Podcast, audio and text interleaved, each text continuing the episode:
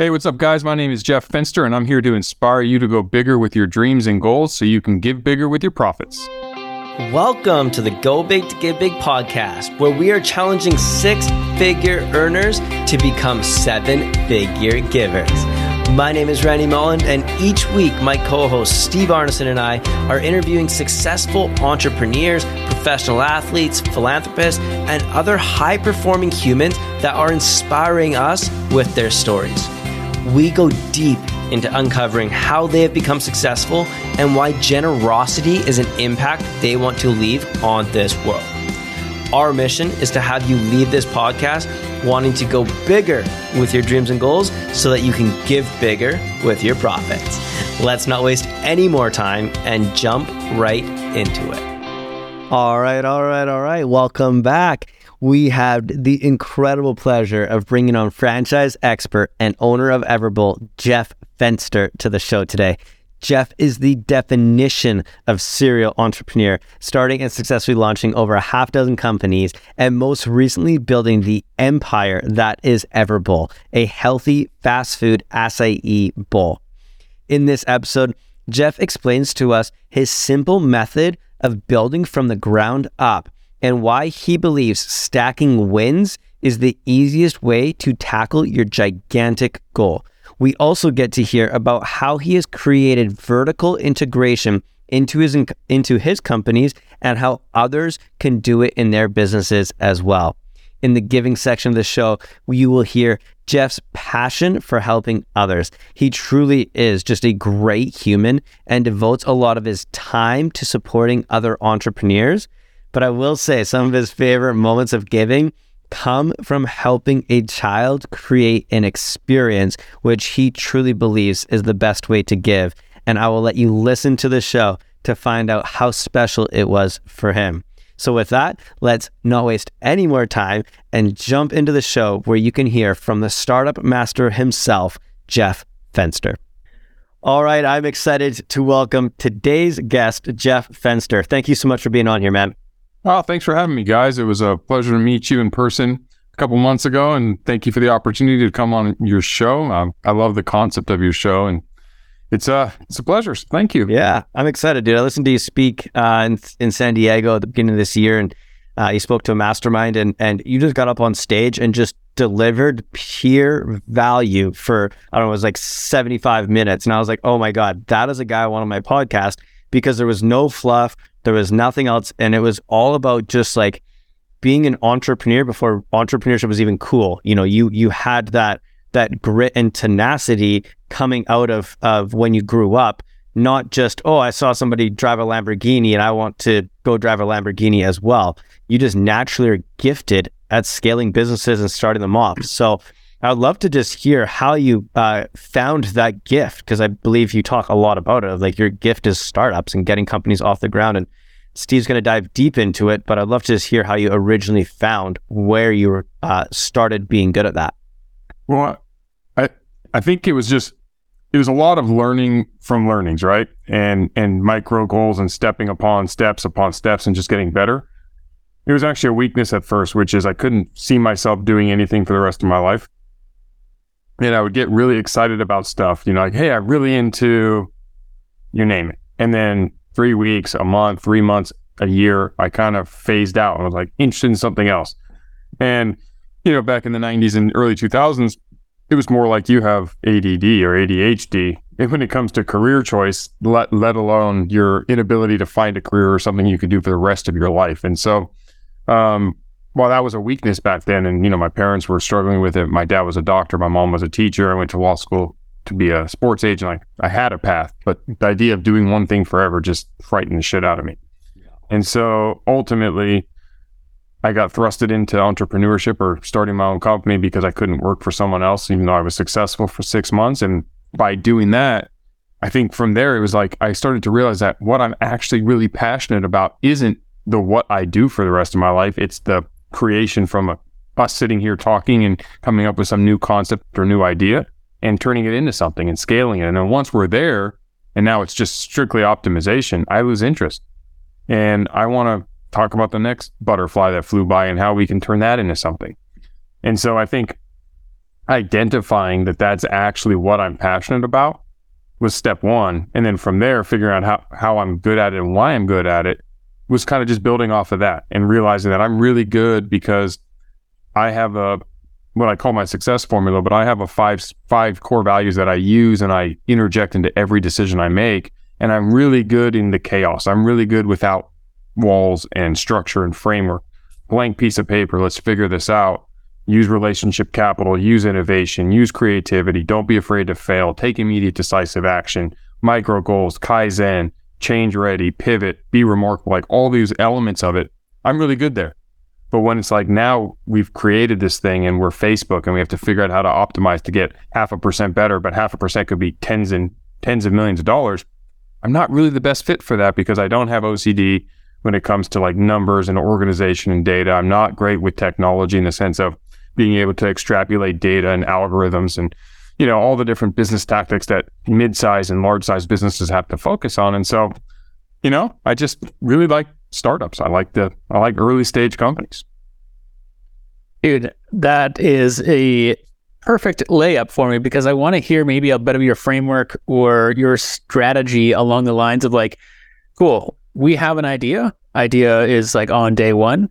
What does the next set of days, weeks, years look like to go from, you know, idea to not only creation, but like taking yourself out of the business itself so that you have like the team working it for you? So good question. My my personal like lens that I will use or my filter is at first I have to make sure that it's a big enough mountain. Um, I want to understand what the opportunity is. So I take a step back and I go, okay, are we hiking Mount Everest or are we hiking the molehill behind my house? Because I don't want to put in all the work to hike the molehill behind my house. I want to go after Mount Everest, even though it's intimidating, it's scary, and I have no idea how the hell we're going to get up there. But once we've identified that the opportunity, or I've identified that the opportunity is big enough to, to be worth the investment of effort, energy, and time, then it's like, okay, now forget that you're hiking Mount Everest and pretend you're hiking the molehill behind your house. And so I set out what I'll call my my micro goals or my win stacking recipe, and I say, how do I win today? What do I need to do today to get me to tomorrow, etc. In order to do that, I have to know where I'm going. So example, if we take Everbowl, I want to start a restaurant serving acai bowls and superfood bowls. I'm not a chef. Um, I make these in my kitchen, but that doesn't mean I actually know how to do it. I don't know how to buy it. I don't know where to buy it to do it in oper- you know, restaurants. I don't even know what first step is to open a restaurant. Well, for me, it was very simple. It was like, I want to dominate and be the McDonald's of quick serve restaurants that sell superfoods. There's my Mount Everest. Okay, in order to do that, I have to open one restaurant. Right? I shrunk it from McDonald's to one, right? So the largest to the smallest. But that's what I immediately do. So I went from McDonald's to know that, okay, I could be huge because McDonald's proved that restaurants can be big. And there's a big opportunity if I'm successful. Now, what do I need to do to open one restaurant? Well, okay. So that was, that was now my next, that was my molehill, right? So um, just to kind of go back to that analogy. And then from there, it was laying out the foundation of what steps have to happen to get there. So while a lot of other people get nervous or anxious. I just really boil things down to what do I need to do today? Well, today, why don't I reach out to a friend of mine or someone I know who's opened a restaurant and find out what those action items are? Seems like something I can do today, right? Find one friend or one human who can introduce me to someone who owns a restaurant. We all know somebody. So I did. And I found a guy uh, through a friend of mine who actually owned a smoothie shop. They didn't really sell acai bowls at the time, but they sold juices and smoothies. His name was Kyle. So I made a connection to the guy, Kyle, and I set up a call with him. Cool. Today's done right? Like I'm mission accomplished. I did a little more that day, but this is the steps, right? Then it was like, okay, what do I want to day two? Let's write the list of questions I need to ask Kyle. What what you know regulations are required? What licenses do I need? What is step one? How did you open your restaurant? Like basically, I did an interview, kind of like what you're doing with me with Kyle, and I tried to say what are the questions that I need to answer? I think I need to answer, and then from there, once I had those answers, now I had a whole bunch of different small little you know molehills to go climb. Okay, I need to I need a set of health plans for the health department. I need a design. I need a name. I need a menu. Um, I need to figure out if I want to do small or big, you know, order at the counter or sit down dining. And so it's very simple. Like the, the what I do next was kind of laid out for me because I set these smaller goals that are actionable and obtainable for me. Right. And I don't have to be brilliant to figure any of this out. And then it's just one step in front of the other. Boom, boom, boom, boom, boom. And then before you know it, day 37, it's like I have health permit plan submitted with the health department. I've set up distribution with the local distributor or Sysco or whomever I'm going to use. I started curating a menu by looking at other concepts and saying, okay, what do I want? Even though I don't know how to make them yet. Um, oh, I don't know how to make them. So what do I do? Well, that's where people are like, well, I only know how to make this. So this, no, no, no. What do I want to sell? I want to sell this. Well, great. There's chefs available. I can reach out to people. I can. So I just bring everything back down to a digestible, easy to win uh, mindset. And it takes these big, audacious things and makes it totally doable for anyone, you know, even someone like myself. Someone like myself, yeah. You're so modest. Um, I want to piggyback on that. And so, like, let's say you hit that day 37 and you're building that momentum and you have, you know, that system that's kind of like uh, uh, unfolding itself and, and you, you're getting clear on this goal and, and the confidence is growing in terms of like its viability and its success. To get to a point where you're at now, in the earlier stages, were you talking about giving away equity for partnerships to to to help scale? Is it more so something along the lines of just like, no, what we're gonna do is I'm gonna like I assume you're not like in every store every day kind of thing. So talk to me a little bit about that scalability aspect from that day one and how you were able to like take bigger leaps as you're climbing Mount Everest.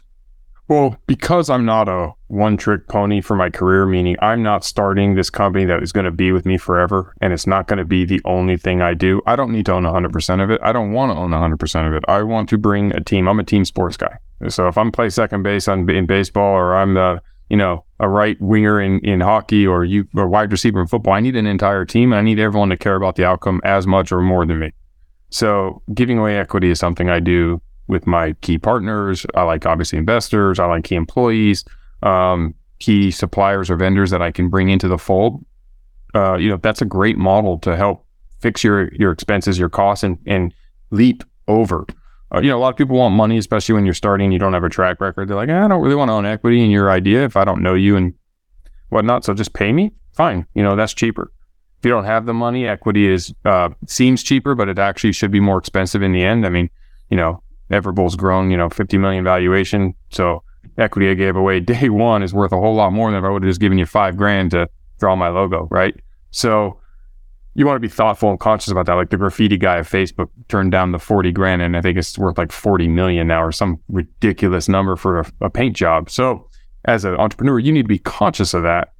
But it's what you want out of the relationship, right? So same thing you do with what you're trying to figure out with your action. I'm just like, if I'm talking to you and I want your help on something, but it's a one time thing and you're just going to help me once and I never really need to do business with you again and I don't want to have a long relationship, I want to pay you.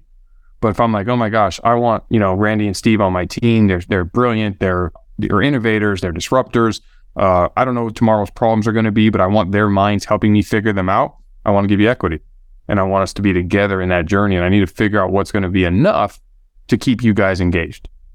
And so as you do that, yes, but I look at equity as as something to give away and to build your team.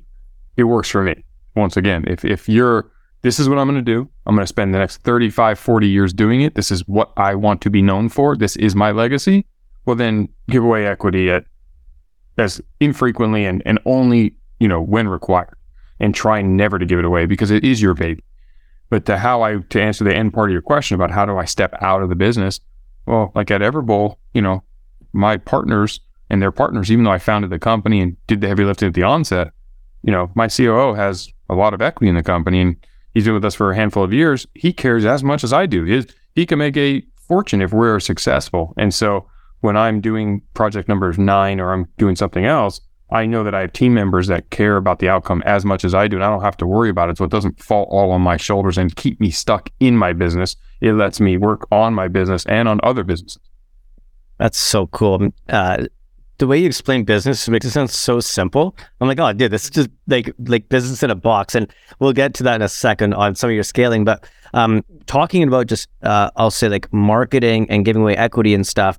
Um, obviously when you started your entrepreneurship, social media wasn't a big thing, and and brand partnerships with uh, influencers wasn't a thing. And as you uh, evolved, and so did uh, entrepreneurship, um, influencer marketing became a pretty big thing. And I know you've got some partnerships now with guys like Dan Fleischman and Drew Brees who are helping you expand and grow that faster. Is that something that you take into consideration now when you're starting up companies of like, how do we put this in influencers' hands? Or is that something that comes after step 60, 70, 80 once you've built the brand and got it under control and then you go find the people to bring them in?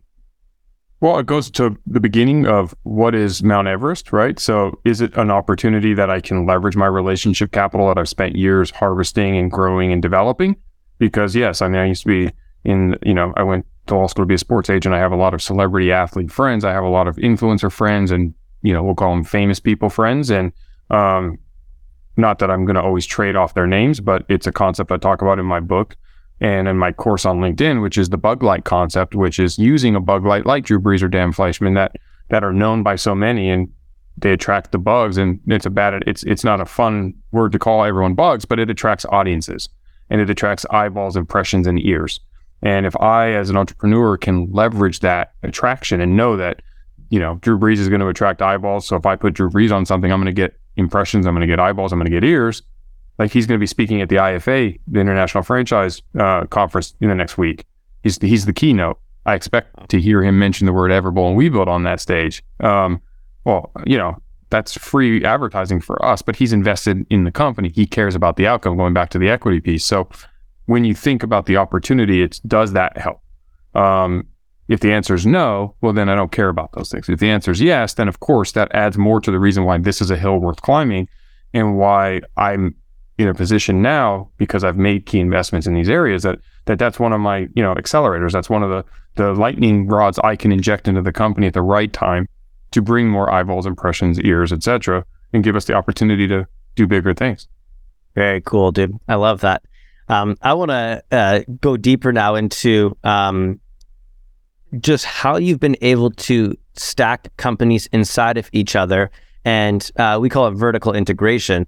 But you know, you started uh, from a simple example. You're like, hey, I got Everbowls, and I need to build all the furniture for all my Everbowls. Why don't I just go create a furniture company that scales it, and then you build that up? Walk us through that process of of how important it is to a have kind of control of that, but b how to do vertical integration to get multiple streams of income from one brand that you're putting together.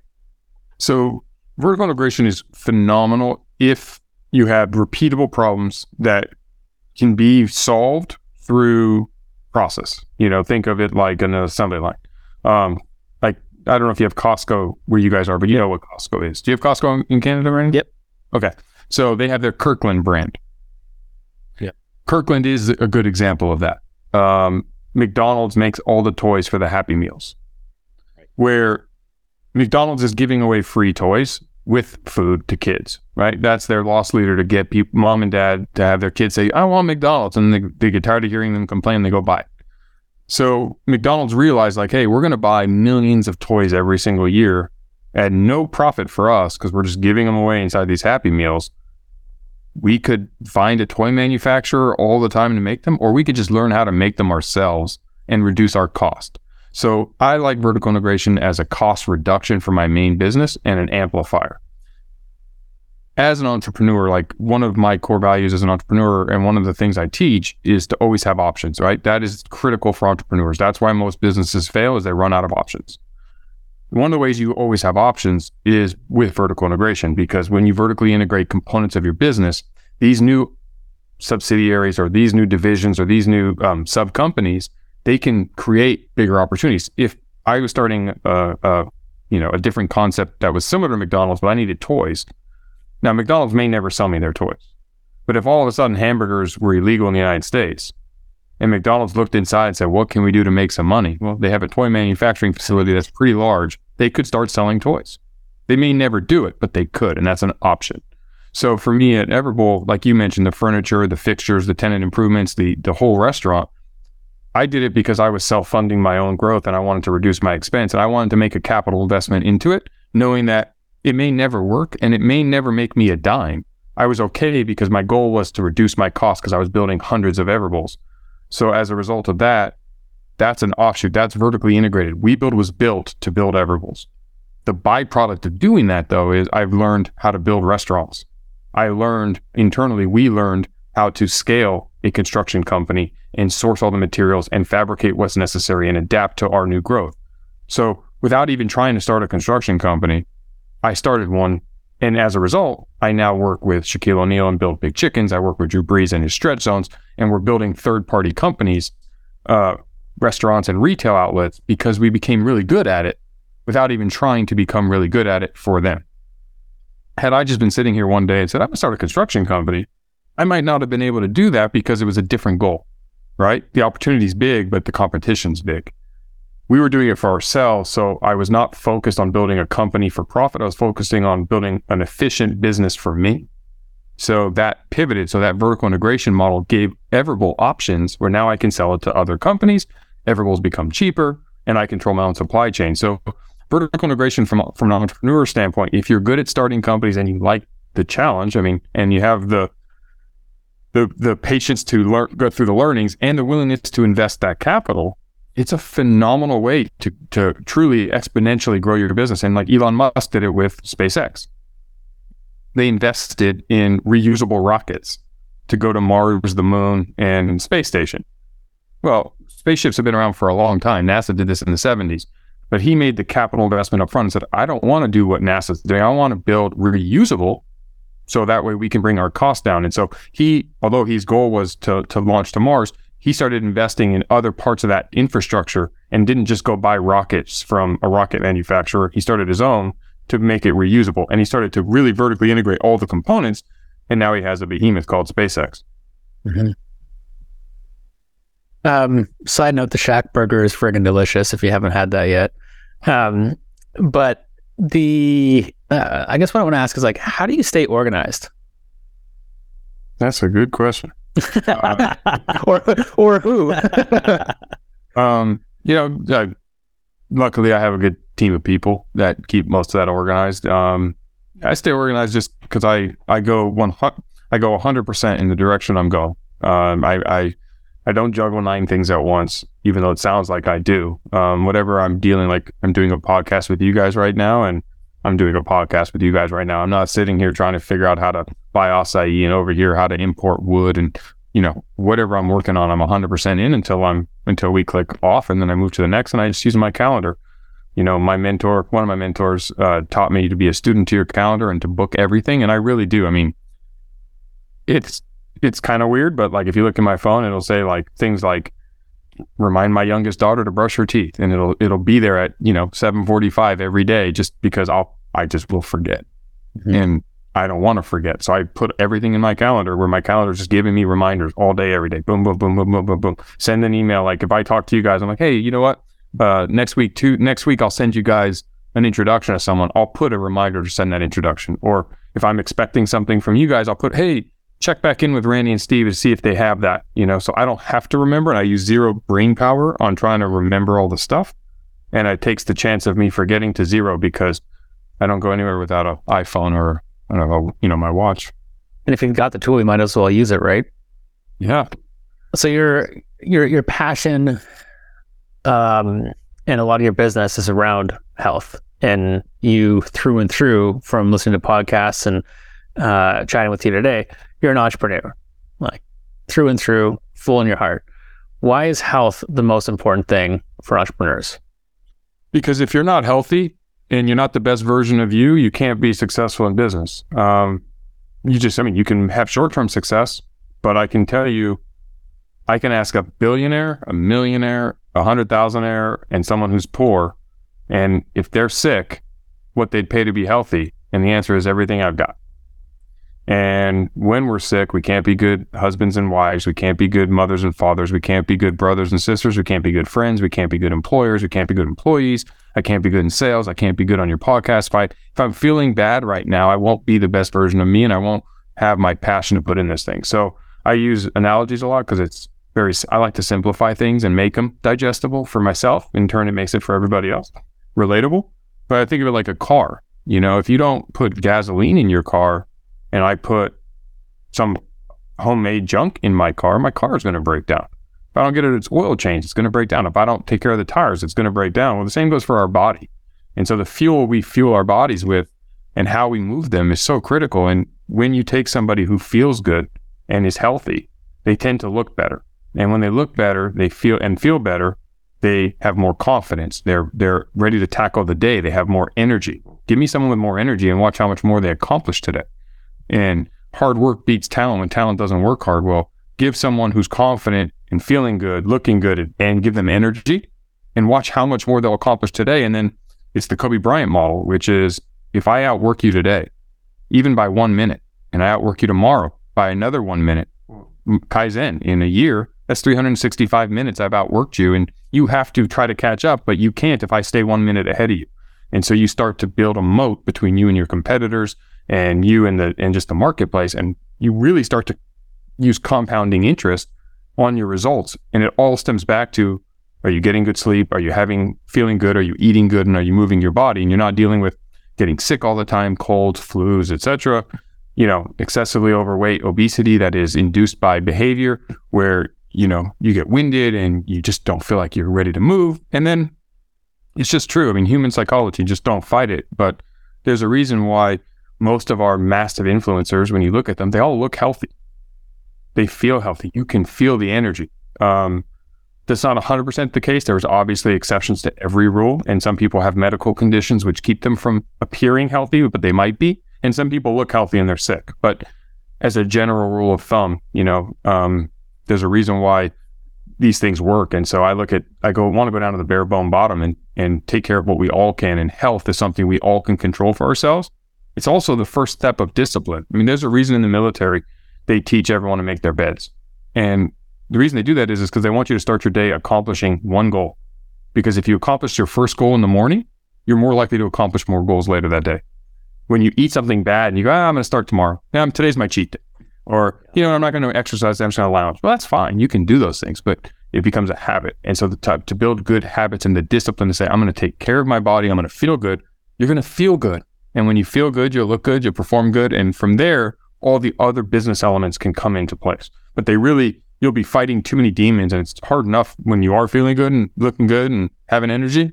Uh, it's hard enough to to to dominate in business than if you're also dealing with like I'm always tired, I have no energy, I feel sick, um, and you're, you know having to deal with all that. So that's why I, I focus it so much, especially with entrepreneurs, because if you're not doing the you know if you're not tying your shoes, how are you going to run the race? Oh, dude, I love that. I love that you're a sports guy using sports analogies. Steve and I are big sports guys, and that's like the easiest way for us to describe anything is like, hey, we'll just relate this to a sport, and then we'll be able to talk forever on that uh, as a relation. So that's that's awesome, dude. I love that. Um, look, we can probably talk business all day, but um, I also know that you're uh, very big into the philanthropic side, and as somebody that you know does business and does uh, a ton of revenue, you also do a ton of good for the world, and that's what we're all about here: is spotlighting people that uh, have gone bigger and done really cool things, but also wants to help and support society and give back. And I'd love for you just to to share a little bit of how you, as an entrepreneur, feel like you're serving back into humanity the best uh, right now, and what's inspiring you on the giving side. So the easy answer is obviously through business. Obviously, we employ a lot of people, which provides them an opportunity to make gainful living. Um, but as an individual, where I really try to focus in and outside my companies is where I'm good. Um, I think to your point of, you know, you have to you have to go big to give big. Uh, you have to become, you know, we it used to be this saying, you know, help a lot of people have a lot of fun and make a lot of money. You can't help people like everyone, and you talk to friends. Now, If I win the lottery, I'm going to give my mom money and friends. Everyone wants. To, most people want to give, yeah. but you can't give what you don't have. So we all have an obligation to dominate whatever it is we're working on and be the best at it. And hopefully, if it's in business, make a ton of money and then use that money for whatever makes you feel good. And, you know, I'm finally at a position in life where I don't have to eat what I kill every day and I'm financially fine. So, what I've learned, and it's true when you speak to most millionaires out there, is money doesn't actually make you happy.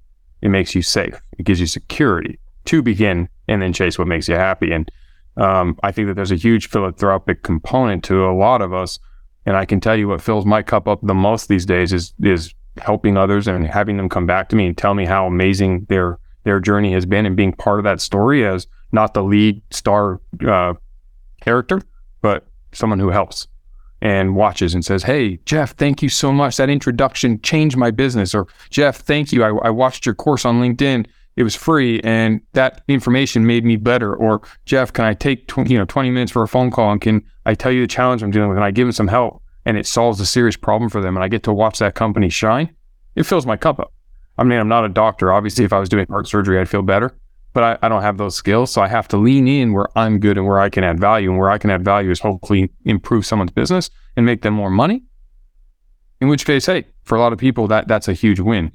So I spent a lot of time as a as a mentor with. Uh, I live in San Diego, so San Diego State's Lavin School of Entrepreneurship. I speak to their class. I, I inherit students each semester where um, I'm their dedicated mentor. I work with them on the companies that they're working on. I make myself available to the, all the students, anyone who wants to reach out to me. I don't charge them or anything. It's not like a moneymaker for me. It's just helping them set the right habits early in life and hopefully tackle the world. And hopefully they all become way bigger than me and I get to, to hang out on their yachts when they're when they're all successful and all that's fun stuff.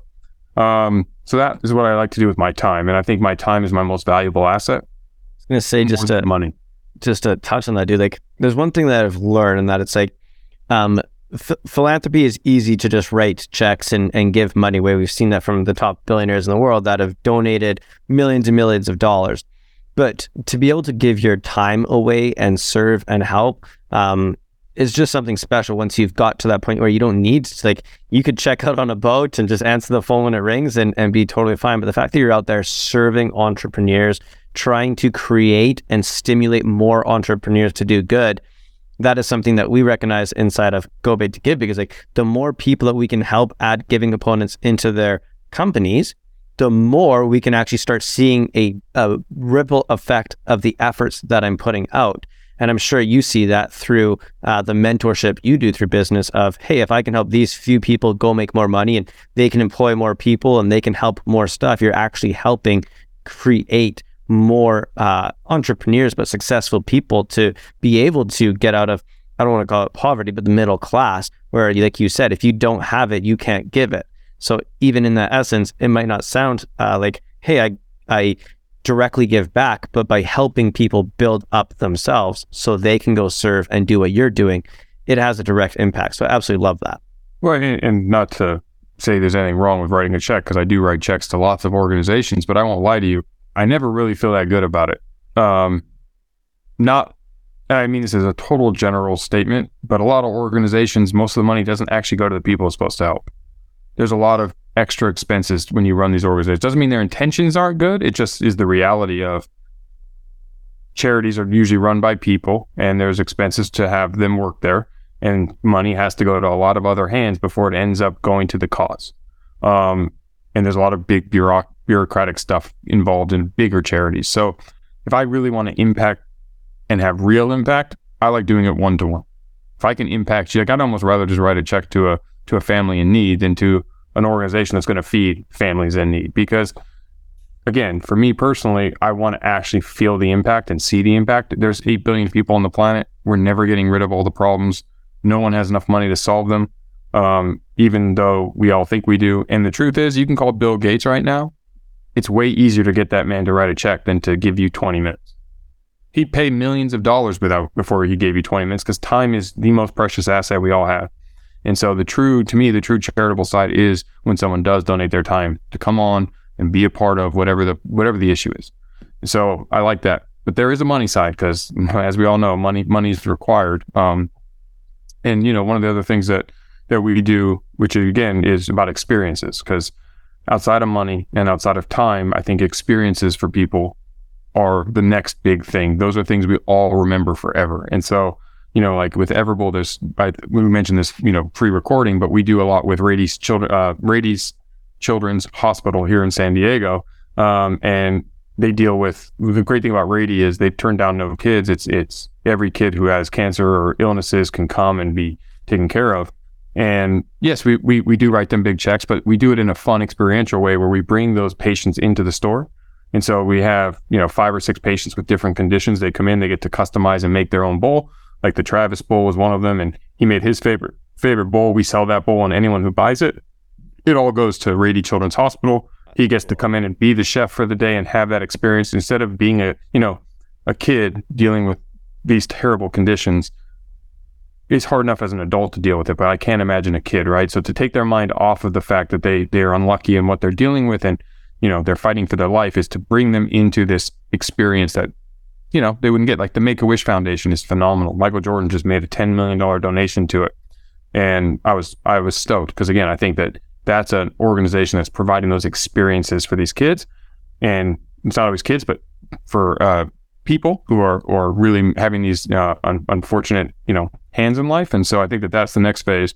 And then the last one is just with our business. Um, we make these acai seed bracelets.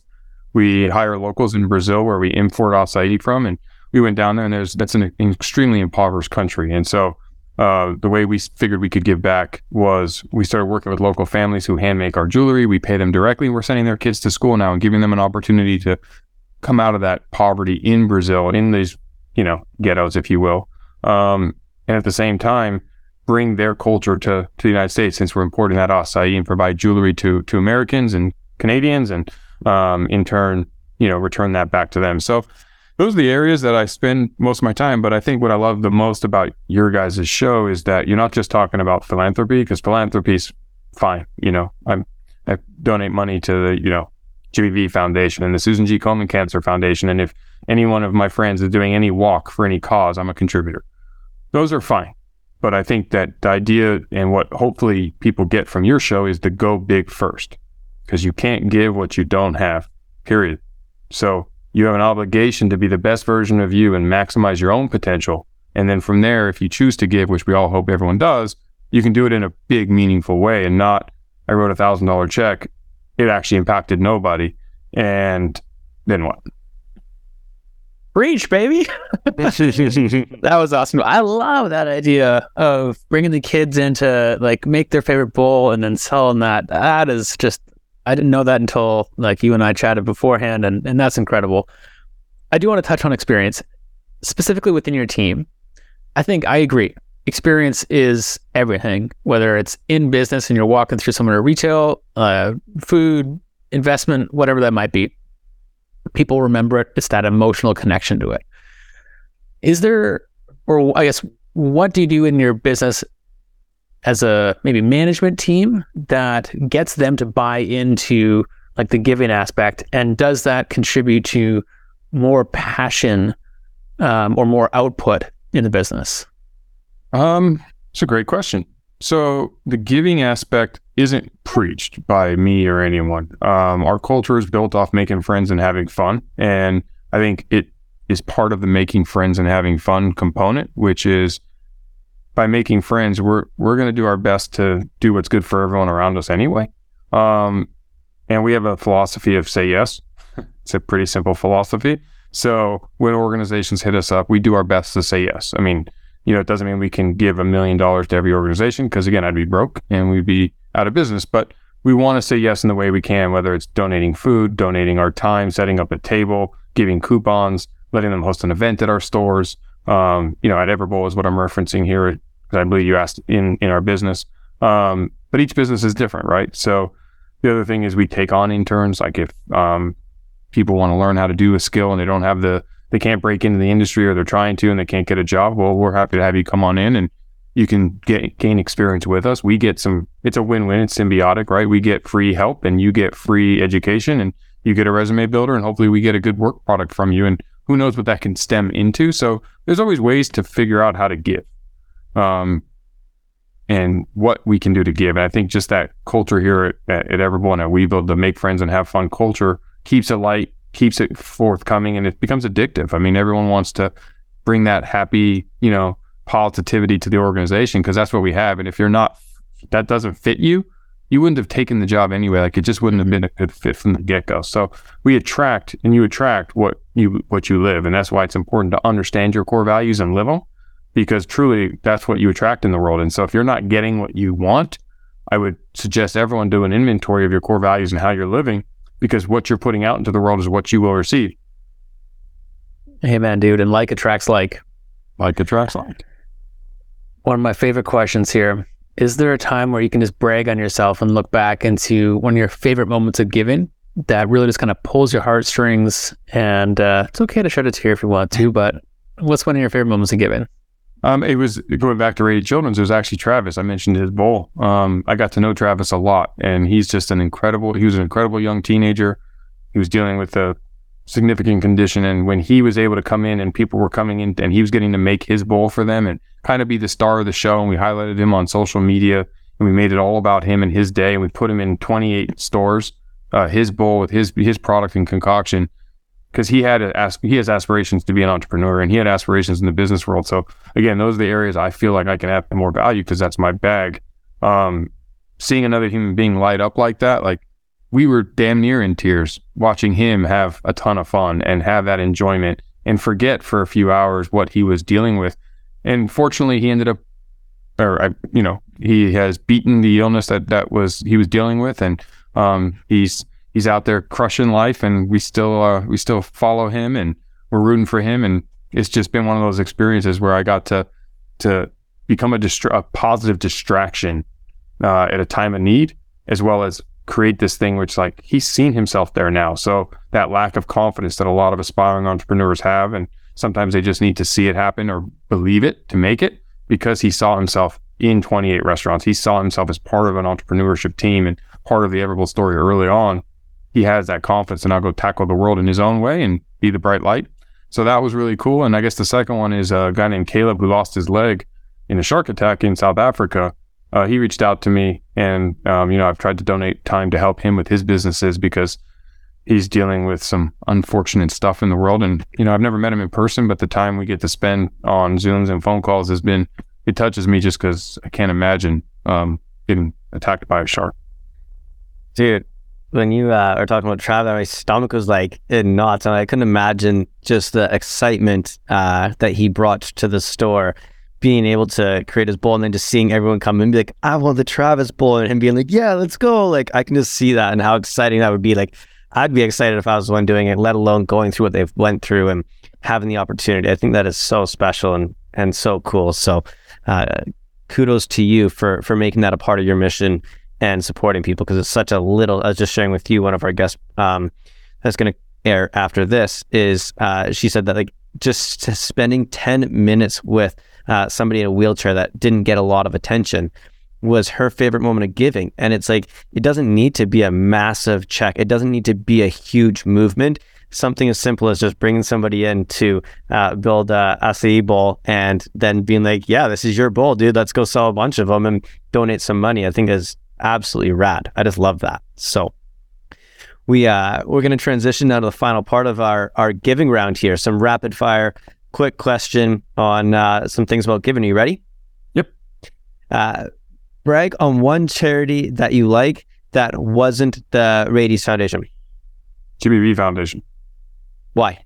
Because um, Jimmy V, I'm a sports guy as well. Um, and Jimmy, I'm also afraid of cancer, and that's part of what I started at Everbowl for was to help prevent illness. And I think cancer prevention is where money needs to go. We need to figure out how to cure and prevent cancer. And the Jimmy V Foundation is all about cancer research and finding disruptive cancer treatments. So I'm a big fan of that. Beauty. Hell yeah. What would get you more excited? Donating a $1 million check to a friend's cause or spending a week physically helping others? Spending a week physically helping others. I would much rather donate, as we talked about pretty much all episode, but um, that's what fills my cup up. If I can see the if I can see the impact, I feel better than just knowing I did something. Um, checking boxes, it just doesn't fill my cup up the same way. It, it doesn't. It, I've lost the affinity to it, and that's why I try to give more and spend my time. And I think to that point, the cost of time is just it's more. It, it I'm time away from my family, my kids, and stuff I want to do personally. So it's my biggest resource, and if I'm going to share it, it, I'm only doing that because it fills my cup, and so it's it's what it is. Beauty. Uh, who inspires you with their giving? Ooh, lots of people. Uh, I just mentioned Michael Jordan just gave ten million dollars from a financial side. I think that uh, that's really impressive. David Meltzer, one of my good friends and mentors, and um, you know he's got a huge goal of of giving, and he does a lot in the giving side of the world. And getting to grow up with him, and you know we've been friends since I was four, and he was a teenager. Just watching how he's made millions, lost millions, but what he's done with time, energy, and effort to inspire, help others, you know, that's that's been really inspirational for me. Um, yeah. And if you don't know who that is, go check out. Was it the first episode? I think he was on. I think it's our first. You guys had on the show. Yeah, yeah, we did. Yeah, it was an excellent episode. He called himself a philanthrop in our episode. Here you go. uh, when it comes to uh, startups, we'll say, do you think that entrepreneurs should start giving as a line item in their business from day one? or after they've seen a little bit of success and have some money in the bank account? After they've seen success and have a little money in the bank account. Um, Why? because I know that's contrary probably to what most people's answers are, but um, you can't give what you don't have. And most businesses fail. And why do most businesses fail? Is because they run out of money and options. And so I need you to take care of your own business first, because if you go out of business and fail, now someone has to give to help you. And so you need to be, it's kind of like in the airplane. When the things pop down, put your mask on before you help others. Because if you pass out, you can't help others. So um, make sure your business is strong. Make sure your financial situation is good if you're going to give financial resources. But once you do, I assure you, being having gone that route, you will give more. You will give more that way, and you'll also be set up to give more in the long run. So the world will be a better place if everyone takes care of themselves first, and then we all help the ones who can't. Good answer. Um, in your definition, what does it mean for go big to give big? It literally means be the best version of you, maximize your potential, and make as much money as you can, and free up your time with uh, freedom because you've been so successful. So then you can then give that money, give that time, and give how you believe fills your cup, so you can help as many people in the world as you, as, as possible. Hell yeah. In one word, describe the feeling you get when you give. In one word, describe the feeling that I get when I give. Happiness. Happiness. Great answer. And uh, you answered this question, but I really want you to think about it uh, for the, for the context here of do you believe that money can buy you happiness in this world? No, Why? it can buy you security in this world. Um, money, again, I, I, I just know a lot of very wealthy people who aren't happy. Um, you know, poor people who are happy. So you can't buy happiness. You can buy experiences that can try to make you happy. You can buy toys that can try to make you happy. But ultimately, what it all boils down to, and that's why um, you see a lot of very wealthy people dealing dealing with depression and dealing with a lot of uh, you know mental health issues and lack of friends because everyone's they feel like everyone's using them and they lose the ability to have real relationships and um, they can't find that significant other that inspires them or that task that inspires them and so they feel lost without purpose. So i think money gives you options. Money gives you uh, security in the sense that you're not worried about what i'm going to eat or house on my head but it sure as shit doesn't buy you happiness. It just maybe makes it easier for you to find happiness but it doesn't get you that Very good answer, man. I love it. It's one of my favorite questions. Just variety of range from everyone has a different take on it. So I absolutely loved uh, hearing yours. And Jeff, we just loved having you come on the show, dude. Uh, it is exactly what I imagined of just spitting a ton of fire about how to build businesses and scale. And uh, it was so tactical that uh, I know anyone listening to this is going to walk away with some value. And if they want to check out Everbowl or yourself or more, what's the best way for them to uh, see your brands or get exposed to more of what you're doing? So they can go to our website, everbowl.com. They can follow me on social media. It's my last name, first name, Fenster Jeff. Um, I'm going to do a little plug because it's coming, but um, I'm launching my own podcast show, which I'll have to have you guys on. It's called The Jeff Fenster Show. It'll be live uh, probably in the next six or seven weeks from today. So m- end of March, middle half of April. Um, and uh, you can also reach me on LinkedIn or jeff at everbowl.com. Anything I can do to help, I'm happy to. Beautiful, man. Well, thank you so much uh, for coming in and inspiring us to go bigger with our dreams and goals so that we can give bigger with our profits. And uh, I'm excited just to see what the next ventures take for you and uh, be involved in your circles and how you're helping more people. So thank you so much for doing what you do on this planet. And uh, dude, you're just a great human. And uh, it's just been a great episode to have you on. Thank you guys. This was awesome. And anything I can do to help, let me know. Thank you for listening to the show. If you know someone who's an example of go big to get big, we would love if you could share this with them. We want to get our message out to as many listeners as we can, and it all starts by having people like you share it with your friends. Also, if you enjoyed the show, take 30 seconds and give us a five star review. It's a simple act of giving that is free for you, helps us grow our message, and in return allows others to find us sooner. And until the next episode, remember, always go bigger with your dreams and goals so you can give bigger with your profit.